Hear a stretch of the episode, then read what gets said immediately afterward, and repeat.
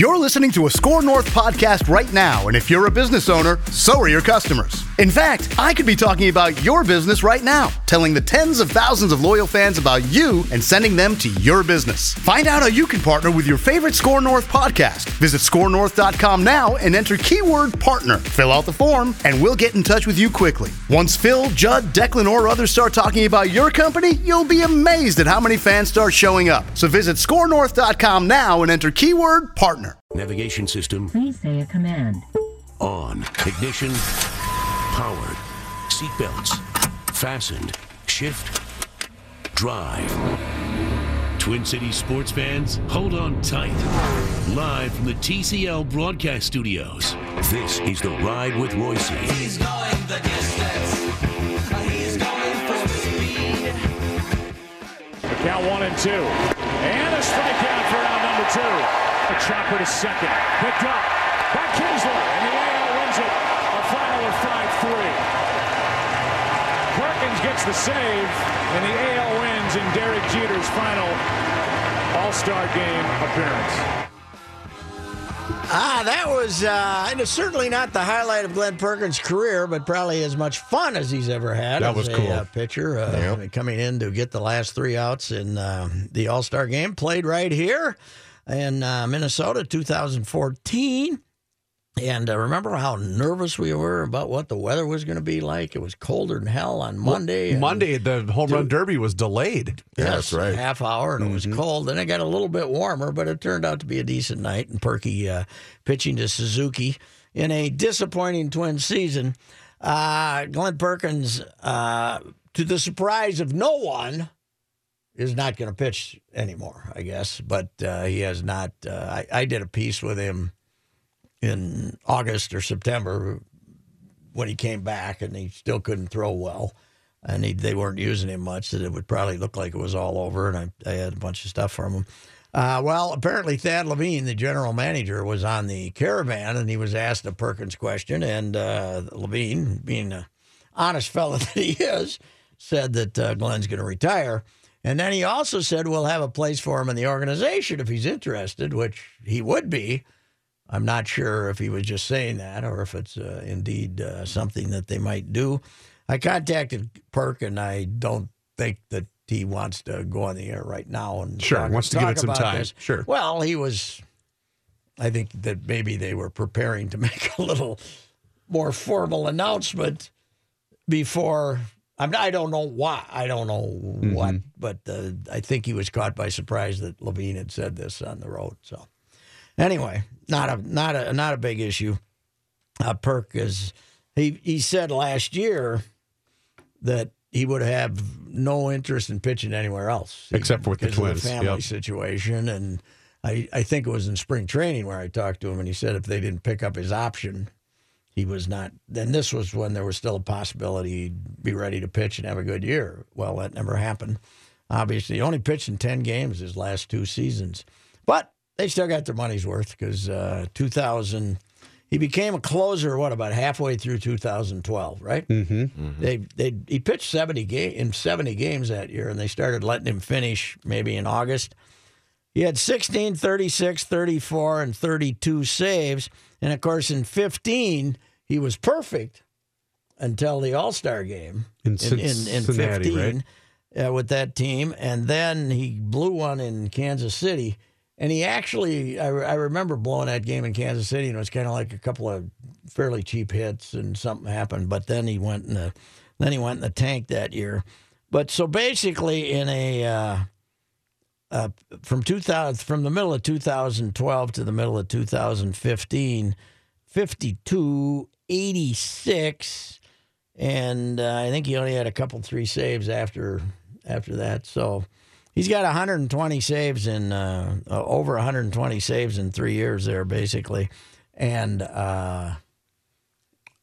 uh you know that's that's that's a pretty good run when you're playing. We're a team that's losing 95 games. There aren't that many opportunities. Well, and that's just it You know, too. You know, was- because he did have such a good run with, with Yeah. at a time when this organization was about as bad as it's been Mm-hmm. uh, for that run that they had after you know that during the 2011, 2012, and so on. We all Yes. Mm-hmm. know the story. So that's what makes his run that much more impressive. Yeah, he was a closer when they lost. Uh, I'm doing this off the top of my head, but he was a closer when they lost 96, lost 96. They could even 99. They lost in 11. He wasn't the closer, but the next two years, I think they lost 96 in each of those years, and then they lost 93. Was it? And then they, uh, and then they, of course, uh, had a winning season in 2015. But he was he was at his zenith there for two years when they were losing 95 games a year. So it uh, he had a, he had a very good run. Former Gopher, giving a lot of money to the Gophers. You uh, go over and you know he gets he's got ripped some, and he can be a little grump, grumpy at times when he's. Uh, about certain things, but you go over and ask John Anderson what he thinks of Glen Perkins and the support they've given the Gopher uh, basketball, uh, baseball program over there. He's uh, he's done a lot for the uh, university. And he's, you know, if you look around, I mean, he's the kind of pitcher that this team is trying to get right now. You know, they made a lot of additions to the bullpen. You know, when he was, think about if he had that run, you know, during when all these closers are making this these extremely rich contracts right now. Back then, that's the kind of guy that these teams are looking for right now. And he came to them what in before fourteen and said Let's do he something here sign something because he wanted to stay did. here. He did, and it's uh, you know it, he got the shoulder surgery, and it was much worse than people thought it was, and he never got to really pitch again the last two years. And uh, I think what was the buyout five hundred thousand, something like that. But yeah, and you could tell too when they were kind of giving him his little send off when they would bring him in at the end Mm-hmm. of last year. He just you knew he and he knew too that he just it just wasn't going to happen anymore. No, Which is too bad but, because uh, man, when he was on the top of his game, he was good. Lights out, man. Well, he's uh, got a. I haven't been out there yet, but he's got a nice little ranch out there in Lakeville now. With uh, he's got fishing, he's got hunting, he's got a hockey rink for the girls. He's uh, he's he's living the, the the dad life out there. Is he going to go Favre on and be on the tractor every day too when he's out at the farm too? He can do that. You know, he is kind of a handyman. Is he gonna- is that- that's- do stuff? He Okay. was building. He was helping build his rink, and uh, I texted him and I said, "I suppose you got a rink to shovel. You can't come in." he said, "I got a lot more than a rink to shovel after yesterday." So uh, I think he's. I a wonder guy if it'll be like Favre too, where we'll see him in like a year or so, and he'll have forearms like Popeye, like, like Favre did. Remember when Favre popped up at some Yeah. random event, and you looked at his arms, you were like, "Jeez." three straight All Star teams. You got to say that was a good career. Oh, heavens, Oh, yes. yes. Three straight All Star teams, uh, and and none of them really by uh, because the year he went in fourteen, there were two of them. Suzuki went, so it wasn't Yep. like you got to be our only twin. And I think in thirteen, didn't he go Joe? I think he went. I don't, think he ever went as a one. I don't think he ever went as a single. Because 13 was Joe's last year as a catcher, right? Yeah, I think he went in thirteen with Joe, fourteen with Suzuki, and then fifteen and somebody else went with him too, right? I think Can't that's right. who was Dozier. Well, no, Dozier's All Star year was sixteen, right? His.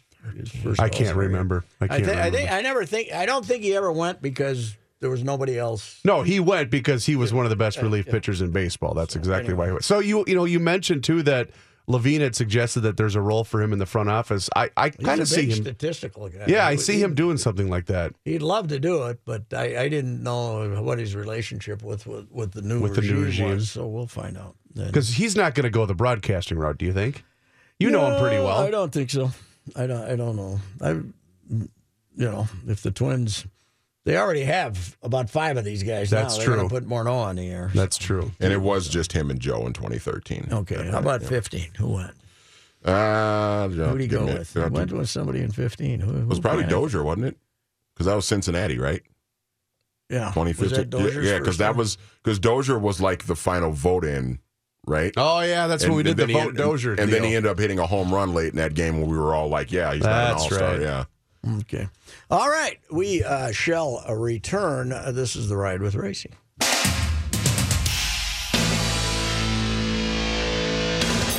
Four in the shot clock.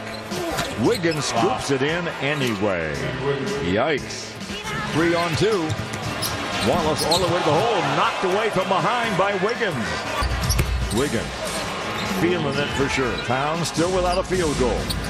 Wiggins without a conscience. All right, there's uh, there's been some important uh, important events in local sports that are hard to fathom, and the the loss at Philadelphia is number one, 38 to seven. Yes. Number two is this: the Timberwolves defeat the Clippers last night, 126, 118. Now the Clippers were missing some people, and the uh, Timberwolves were missing some people. That improved the Timberwolves to 31 and 18.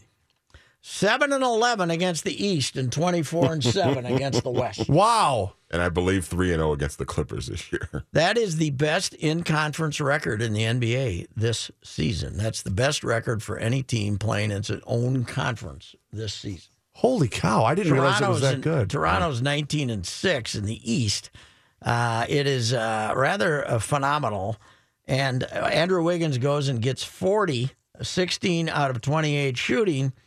And uh, that is the most since he got 41 at Staples Center against the Lakers last April 9th. He has now set season highs in back to back games after averaging only 15 points per game over his first five. So, all along, I have been suggesting that Wiggins has had to be moved to this secondary role because Jimmy Butler is now the man. And I'm not arguing with Jimmy Butler being the man, but Wiggins has been the man for the last two games, Yeah. and he has been a pretty good player. He got 40 and 30, what was it, 32 or I think he had 32 against Toronto 32 the other day yeah. against Toronto. So uh, this could be Butler missing these couple of games and maybe a few more. Who knows? He's got a sore knee. Could be the thing this kid needs to get rolling here. You know, to get, to Well, get that- going. He's not gonna. He's not gonna get as many shots when Butler comes back, but it it it could give him the kind of the little boost emotionally that he, I think he needed. I think when Butler comes back and is able to play again, which, you know, it could be the next game, it could be a couple games from now, who knows.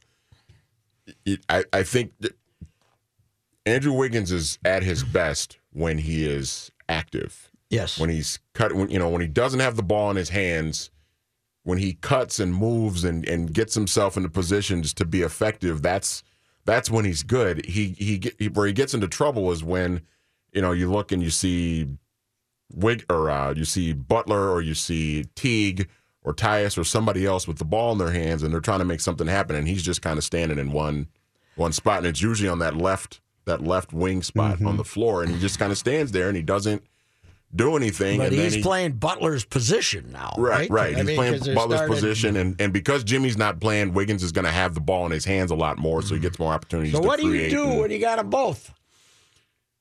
I think the, the that that's going to be. I mean, it's it's he's going to have to adjust again because when Jimmy Butler comes back, you know the ball's going to be in his hands a few times, and Wiggins is going to have to learn how to, How to play, play off the off ball and be and be active and cut. And I mean, you you hear Thibodeau say it after every game. It's like you know when they when they lose and when they have a bad night offensively, when Wiggins struggles, he says.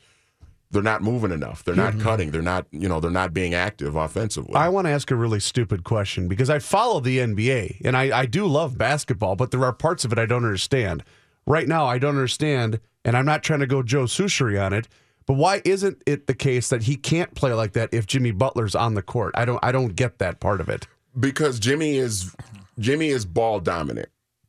You notice if you if, if you see him out there, he has the ball in his hands a lot, and Jeff mm-hmm. Teague has the ball in his hands a lot, and it's it's more of an issue with Wiggins because and he had the same problem at Kansas. This was the knock on him at mm-hmm. Kansas. This is what people were worried about him is when he was at Kansas, he would just kind of kind of drift off offensively a little bit, and Bill Self had to sort of you Motivate know him. had to had to kind of get on him a little bit about just you know just being being more engaged offensively when the ball's not in his hands. When those other guys are not around, though, they Right. engage him by giving him the ball. Sure. Right, he has the ball more when, Yeah. when Jimmy's not out there. Yeah. Wiggins is going to have more touches and he's going to get more shots. And Because I know he has his critics. Uh, uh, Wiggins, of I'm talking about. He has lots of critics, and Mm-hmm. I'm certainly not defending him in any way. He, there were points this year where he wasn't playing that well, but he's also a kid you just simply can't give up on. Well, uh, Right. it was rather humorous after the game yesterday when uh, they were talking about how many Is it tonight we find out the All Star reserves, right? Yes, at about Uh, seven o'clock. And how many uh. All Star reserves that they were going to have, and whether Towns and Butler were both going to make it. And Thibs said, I'd like to put in a word for Wiggs, Wiggy, too. I think maybe just to make Wiggy thinks he loves it. Right. Make him think sure. make Wiggy He's one of my guys. He loves him. Yeah. yeah. So, but he was. Uh, it was. Uh, I think Thibodeau realizes that Wiggins has been put in a tough situation. Mm-hmm. Right. and he's Don't had you? he's had to adjust. It's Yeah. been he has probably had the toughest adjustment to all these new players and the, the big you know all the big Mm-hmm. People- over overhaul of the People roster. People think I'm crazy, but if there's 15 seconds to go and you got to shoot a basket, you got to make a basket to win. And all they're doing right now is throwing the ball to Butler and letting him try to do something. I, you know, you can get mad at Wiggins, but Butler in those situations isn't looking for anybody else. He's going to take a shot, right? He's mm-hmm. getting his. He's going to get. Well, he just feels like and that's why and they that's gave him the ball. and that's largely because in Chicago he was so good at delivering in Yes. those moments for He's so done it a couple of times this year. He Yeah. hasn't, but he's missed as many as he's made. But I just as soon have Wiggins have the ball. Yeah. I mean, if if they're going to double team Butler and they're going to make him take a tough shot, give it up. Who's the better shooter?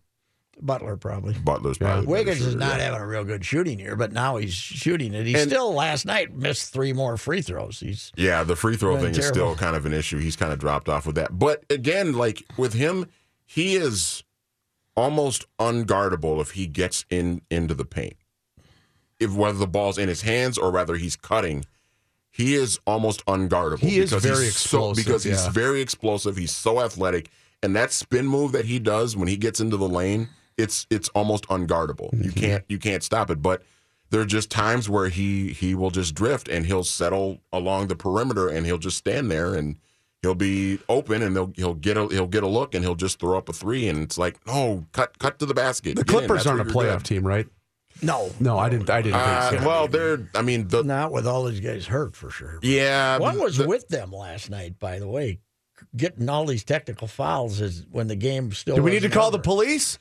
Well, Do we need a police presence? Need a No, they were presence. not. Doc got thrown out. Uh, Mike Woodson, his uh, number one assistant, got thrown out. Sammy Cassell had a T. Sammy's on the Sammy's staff. on the Yeah. staff. Oh, Sammy's Yeah. looking intellectual too. He's got the glasses. Oh. Sam, Sam oh, ended up being the coach, the, Yes. the head coach for like the last 10 seconds because Doc got a got tossed chance. and Mike What Woodson are you got doing, tossed. Doc? I mean, the, the odds are against you, but you got Lou Williams, so why are you getting thrown out? Well, you know, Doc is he's has a history of being kind of surly when it comes to officiating. He's always Yes. been a guy that's Yeah, I know, but always mad about officiating. But he gets right there. It's it's what it's three or four, and they're going to the line, or four, and they're going to the line. Yeah, and, he- there's there's he about 15 teed up, seconds and then left. they get another.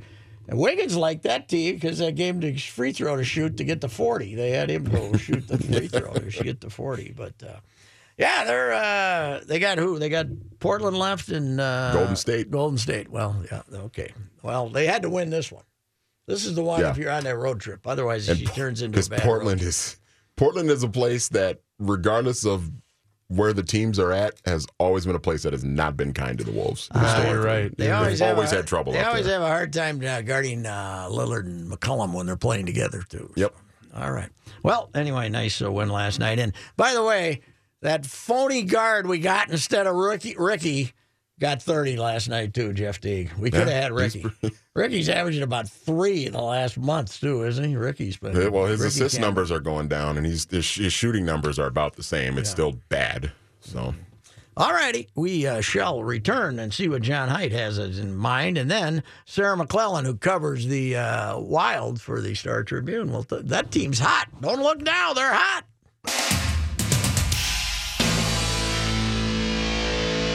I just saw this from ESPN Stats and Info, or Info and Stats, whatever it is. Tom Brady will be the favorite for the 50th straight start on in the Super Bowl in two weeks. Wow. 50 straight games. The record is Kurt Warner, 55 straight games with the uh, St. Louis Rams. That's an all timer, but 50 straight games you're the That's, uh, favorite. That's uh, that's a little frightening, isn't it? So anyway, here's John. Thanks, Patrick. I Uh, this- thought I, I, I, I thought I'd already introduced you, John. that's but, right. but I didn't. This is we've been we've been uh, we've been abusing you today, John. Uh, Joe abused you at the three three thirty, and now this. Yeah, it's all right. This update sponsored by Account Temps. Do you need accounting and finance professionals for long term or recurring projects? If so, Account Temps salaried professional service may be the right solution. Visit accounttemps.com. Account Temps are Robert Half Company. Vikings coach Mike Zimmer held his season ending press conference this morning. A lot of issues were addressed, including the quarterback situation. Of course, all three quarterbacks are free agents. Teddy Bridgewater had the catastrophic knee injury, and uh, Zimmer was asked how Bridgewater's doing and uh, what they see in him. obviously we would have liked to see him more on the field, but you know, quite honestly, for him to get on the field is an unbelievable achievement. Uh, you know, when this injury happened, I mean, I can kind of go through it. There was, you know, we researched this injury. There was 24 of these similar types of injuries through all sports.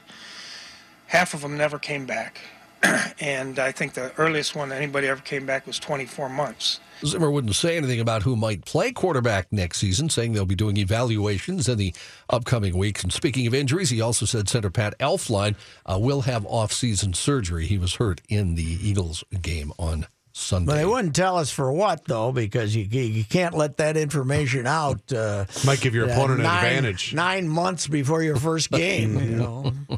He should have just said lower body. Yeah, lower Yeah. body. Uh, TV numbers from the Twin Cities in for the game on Sunday. Oh, man. More than 1 million Twin Cities households viewed the game, but the numbers, of course, as you might expect, plummeted as the game moved on. At kickoff, get this 84% of those watching TV in the Twin Cities were tuned into Channel 9. Wow. Uh, by 6:15, the matchup registered a 59.7 rating, uh, but viewership began to fade even more as the Eagles jumped out to a 24-7 lead by the end of the first half. Uh, overall, the three-hour-plus game averaged a 54.4 rating locally, which is quite good, of course, and a 76% share of households watching TV during that period. Nationally, the game averaged a 24.7 rating and a 56 share. It probably slowly, very, very slowly started to decline the moment Keenum threw that pick six because then you kind of figured, eh, they might be in trouble. Nick bleeping Foles. You lost to Nick. You were humiliated by Nick Foles. Gary Collins reincarnated. There is a graph uh, accompanying one of the stories about the ratings, and it's basically a line that goes up a little bit, then ooh, straight down. so, uh, Minnesota, Well, we have no sense of humor about Viking defeats. Only a few of us do. Minnesota Gophers in action this evening. Northwestern in for a game at Williams Arena. That is an eight o'clock start tonight. Uh, Glen Perkins retiring after 12 seasons with the Twins. Uh, Perkins amassing 120 career saves for Minnesota, posted a 3.88 ERA. His best years came between 2012 and 2015. Uh, during that period, he made three All Star teams and was one of the most dominant closers in the American League. Earned the save in the 2014 All Star game here at Target Field. His career derailed by a torn labrum to his pitching shoulder in 2016. He had surgery in June of that year. After missing all, uh, almost all of 2016 and most of 2017, he was able to come back August of last year, making eight appearances for the Twins. He'll retire. With this is it, with the third most saves in franchise history, behind Joe Nathan and Rick Aguilera. All righty, sir. Thanks, John. You bet.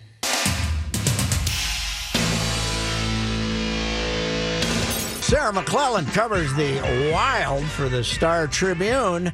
So a lot of people stayed away uh, last night, uh, kept away by the snowstorm, I guess. Uh, must have made you feel like you were covering a Coyotes game for the first time since you got up here, huh? It was different. It was such a different vibe than what we're used to seeing here with, you know, not a lot of people at warm up and then even, you know, kind of when the anthems were going and puck drop, you're just used to seeing this big, full, boisterous building. And, and it was definitely a different vibe last night. And obviously the fans weren't the only ones that, you know, were having trouble getting to the arena with the players, you know, struggling some to make it in before warm up. It, it was, it was a unique experience. Something that, yeah, I didn't didn't uh, experience in Arizona, where you don't have to shovel sunshine. Yeah, but uh, then in Arizona, you only had about six thousand people trying to get to the rink, so that was a that was a different situation too.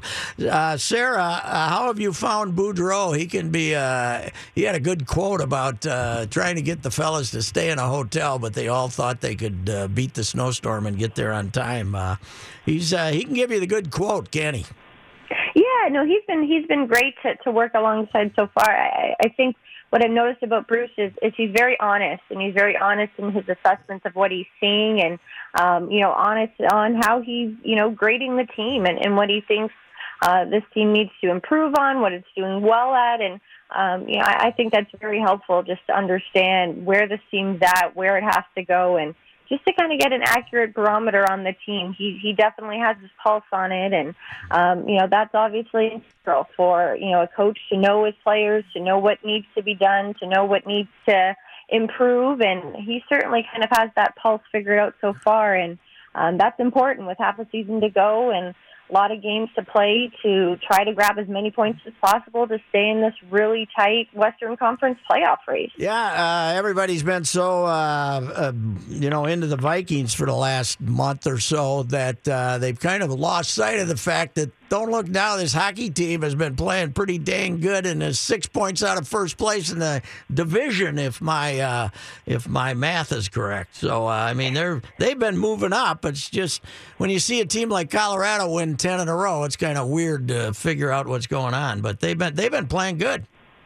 Yeah, that's the thing. If you take out all these other winning streaks from other teams, I mean, they're probably in a comfortable position, but that just speaks to the parity, especially in the Central Division, that everyone around them is winning. And, and maybe that's, you know, partly fueled the Wild, too, to have to stay, you know, up to pace with everybody else. If, you know, if everybody else was kind of shrugging off and, you know, you had this opportunity, maybe that desperation wouldn't be there. But it really looks like that vibe, uh, that urgency is already seeped into that room. And um, you have to win. You have to get at least a point every night to just stay in the hunt because everyone else around you is making it so there's a very minimal margin of error. It, it's a very unique vibe, I think, for this season because usually we do see some separation or we don't see this tight of a race until March.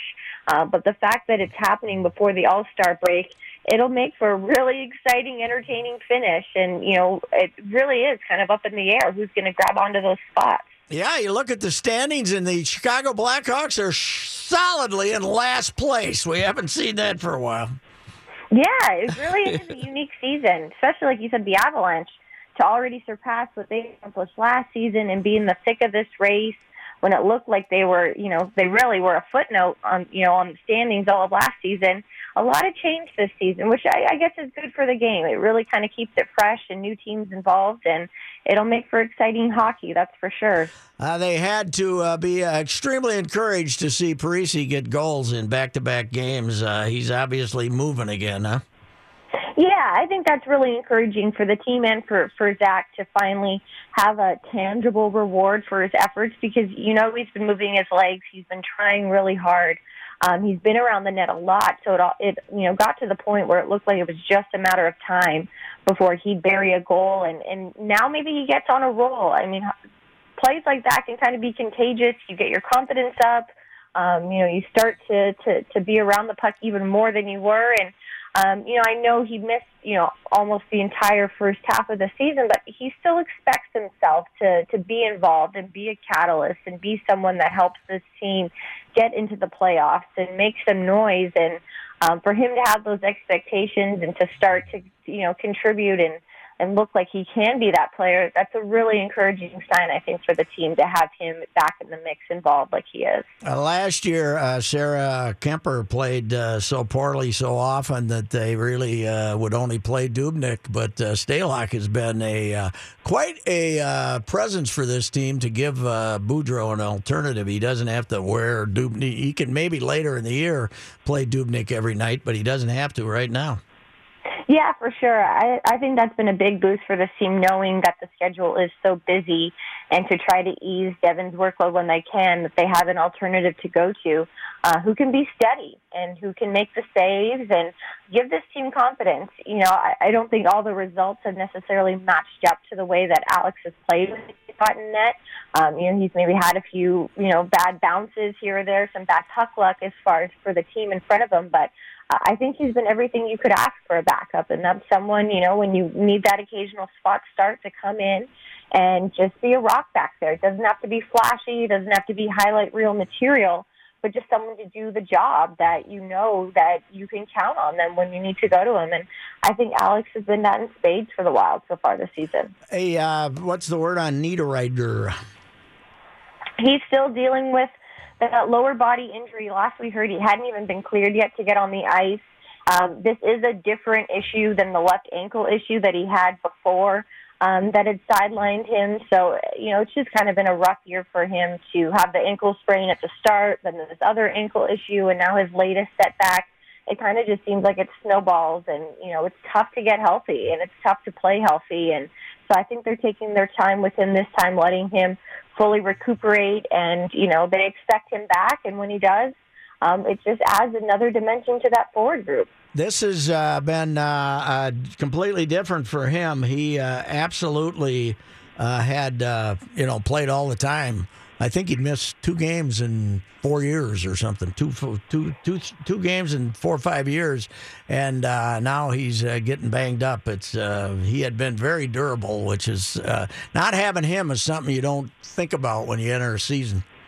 Yeah, for sure. I think that's probably been frustrating for a number of guys that have been sidelined, you know, for spurts this season, whether it be Charlie Coyle or Mikael Granlund. And uh, these are players that, you know, just last year were important cogs in this lineup and used to contributing on a, you know, a nightly basis. And, um, you know, it's tough when you don't feel like you're at full strength to, to try to play to your capabilities. And so, um, obviously the injury bug has, is, you know, hung over the entire season, but the fact they've been able to remain competitive, stay in this race, you know, speaks to the depth, speaks to the contributions they received from the players who have remained in the lineup. And, um, you know, that type of perseverance is probably what's going to help them stay in the race the, the rest of the way.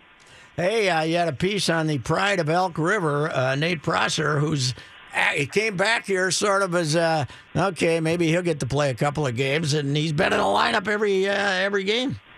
Yeah, he's really capitalized on this more opportunity. It's unlike what he's been in his previous stints with the team where he kind of was on the bubble and he was in and out, and now he's anchoring that third pairing. And, you know, it's, a, it's his partner that's rotating in and out of the lineup. And, you know, I think that speaks to probably the familiarity he had coming back into this situation. I think so often we just expect these athletes to be wired to adapt to their surroundings and um, you know, it can be such a transient career that, you know, if you go to a new team, you just fit in right away. But there's a lot to be said about comfort level and, you know, knowing the situation you're getting yourself into. And I think Nate Prosser's probably been the poster boy for that and coming back here and just doing his job. You know, like I said, nothing flashy, just, um, you know, block shots, is tough in front of the net. And, and then every now and then he gets rewarded with a goal like he did the other night. How do you like working in a town where hockey matters? This has been really enjoyable, you know, especially with how the season has gone and, and every game is so important and it's, you know, the fan base is so passionate about every result.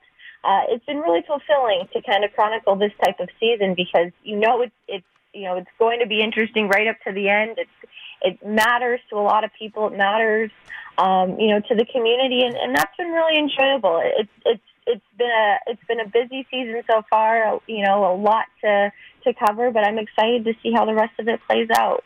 All right, Sarah. Uh, one last game in Pittsburgh, and then a little All Star break. So, uh, thanks for your time. Thanks. Take care. All right, uh, Sarah McLellan. Uh, she uh, covers the Wild for the Star Tribune. Uh, came in here from uh, Phoenix, I believe. She told me that uh, she she left Phoenix about the end of October and had not yet covered a victory.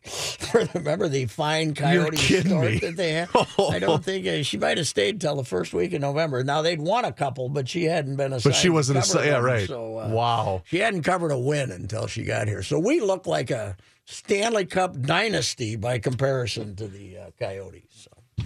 All right, we uh, shall return on this day in history.